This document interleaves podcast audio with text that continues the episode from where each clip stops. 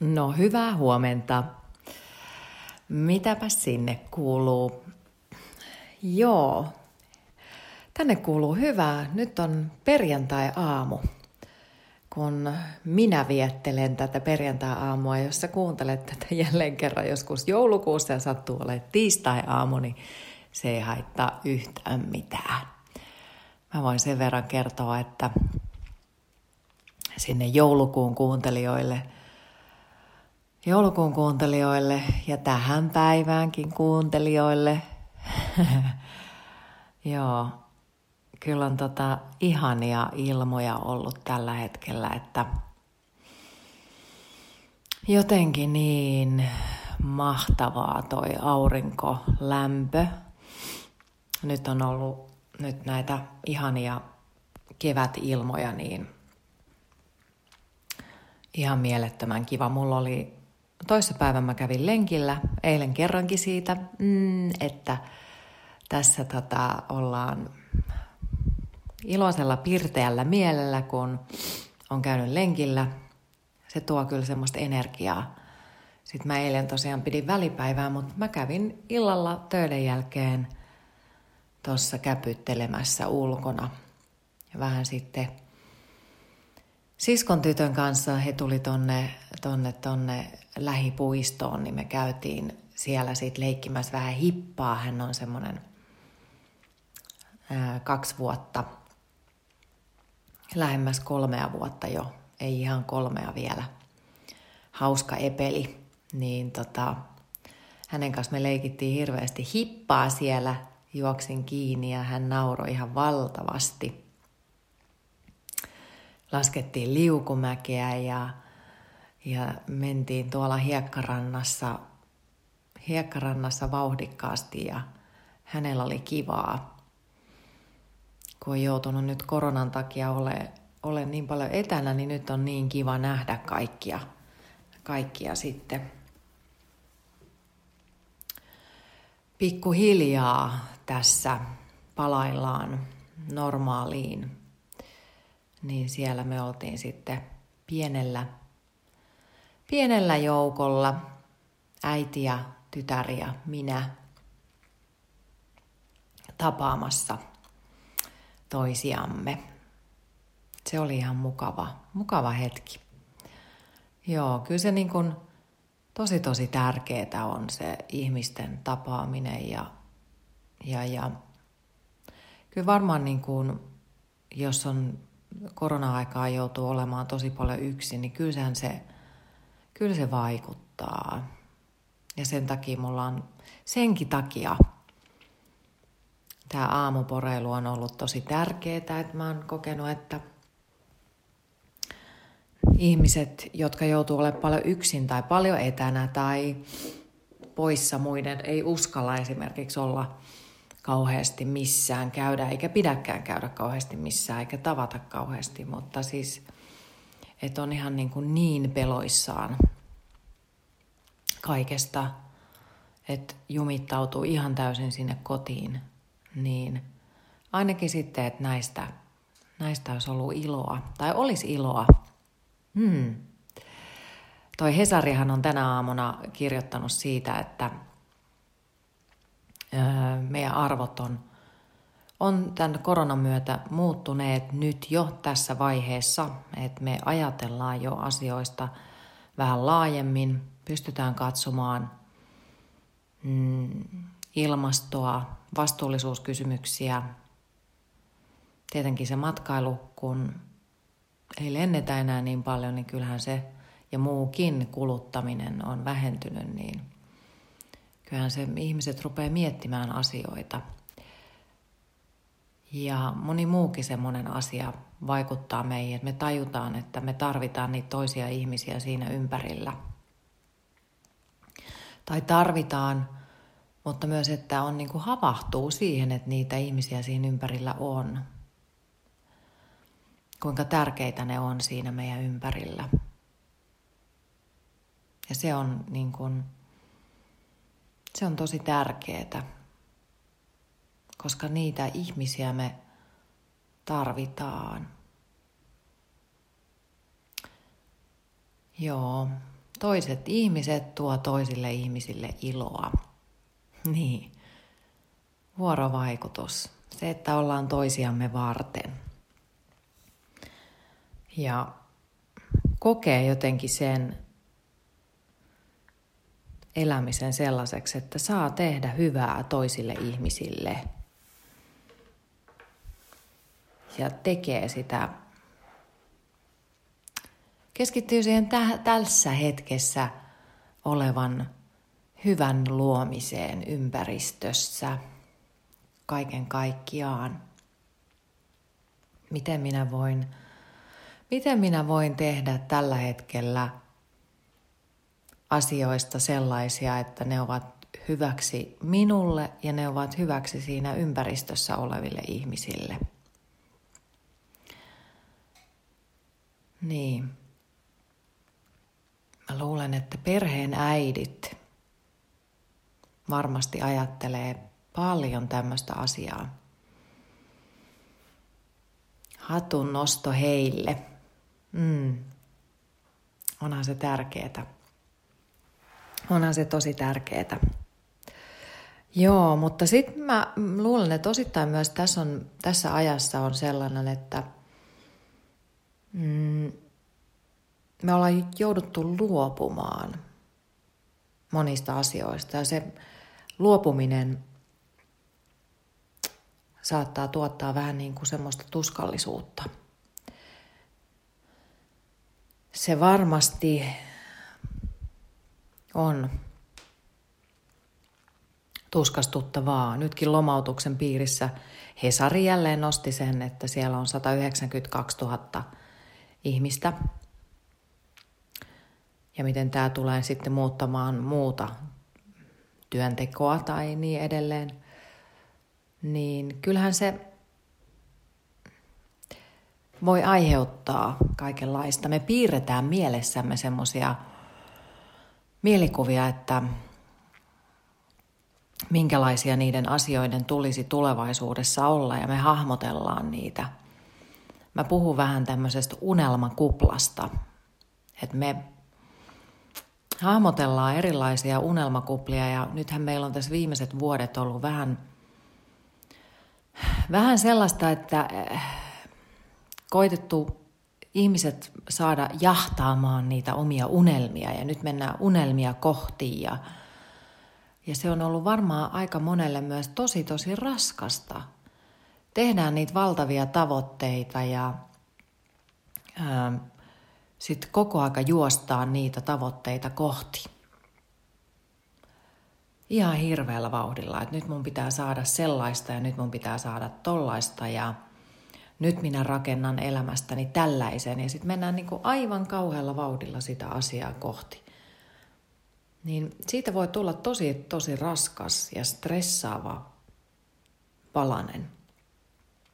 Ja se, se voi alkaa myös ahdistaa. Ja sitten se, että jos se oikeasti niin kuin kun eihän, eihän me voida hallita elämää ja kontrolloida elämää niin, että me todella ollaan menossa sitä kohti. Se ei vaan mene niin. Elämässä voi tapahtua mitä tahansa. Me ei tiedetä, mitä siellä tulevaisuudessa tapahtuu. Niin vähän sellaisten tietyn tyyppisten unelmakuplien luominen, niin, niin se voi olla myös vähän niin kuin vaarallista eräällä tavalla, kun sit kun niistä unelmista joutuu päästämään irti, kun me ollaan se hahmoteltu omaa mieleen, että tällä tavalla minun elämäni nyt tulisi menemään, kun minä olen sen näin hahmotellut, niin se tuottaa hirveästi sitä kipua. Kun oikeasti se tapa miten siitä omasta tulevaisuudesta voi luoda hyvää, niin on vaan toimimalla oikein ja mahdollisimman hyvin tässä hetkessä. Me voidaan niin kuin hahmotella toki jotain, että olisi kiva, että minä ehkä etenisin työssäni tällaiseen paikkaan kolme vuoden päästä. Tai että minulla olisi yksityiselämässäni tällainen asia kolme vuoden päästä. Niin mehän voidaan niitä vähän hahmotella, mutta ei voi lähteä juoksemaan pakonomaisesti sitä kohti. Koska ei voi koskaan tietää, mitä tapahtuu. Voi vaan niin kuin ajatella vaikka, että jos minä yksityiselämässä haluan kolmen vuoden päästä jotain tällaista, niin minä voin vaan säästää siihen tällä hetkellä. Jos ei se onnistu, niin sitten käytän sitä rahaa johonkin muuhun. Tai työelämässä, että jos ei se onnistu, niin sitten vaan voin keksiä jotain muuta. Mä oon tällä viikolla nostanut asioita tästä Kahleeton sielukirjasta Michael A. Singer kirjoittaa. Mä oon hypännyt jo tänne kolmanteen toista lukuun.